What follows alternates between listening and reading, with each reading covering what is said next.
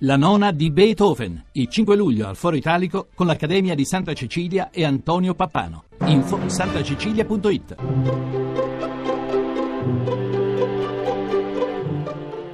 Il pensiero del giorno.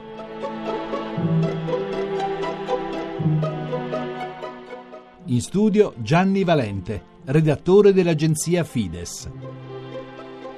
L'uscita della Gran Bretagna dall'Unione Europea ha messo in ansia il mondo intero. Essa esprime anche una certa smemoratezza, come se si fosse cancellato dalla memoria collettiva ogni residuo di quel soprassalto di umanità che aveva spinto i popoli europei ad avvicinarsi dopo il tremendo mattatoio della Seconda Guerra Mondiale. Ma in genere l'argomento più utilizzato per deplorare la scelta britannica è stato quello economico, con l'allarme generale lanciato sugli stili di vita che verranno messi a rischio anche nelle isole del benessere. E poi in molti se la sono presa con il voto degli anziani, che avrebbero girato le spalle all'Europa per le loro paure un po' brontolone. In realtà queste reazioni sembrano esprimere anch'esse confusione, perché se l'unico criterio di misura rimane quello economico, non si esce dalla spirale che è all'origine della crisi, cioè da quella logica per cui su tutto prevale il dominio dei più forti sui più deboli. Ma anche i rimproveri agli anziani sembrano poco elaborati, perché a ben guardare il riconoscimento di appartenere ad un destino comune si era sprigionato nei popoli europei non dalle teorie degli economisti o degli esperti di ingegneria sociale, ma dalla carne viva di un'umanità reale, cioè proprio dalle generazioni degli anziani di oggi, che da bambini avevano visto i disastri della guerra e del dopoguerra.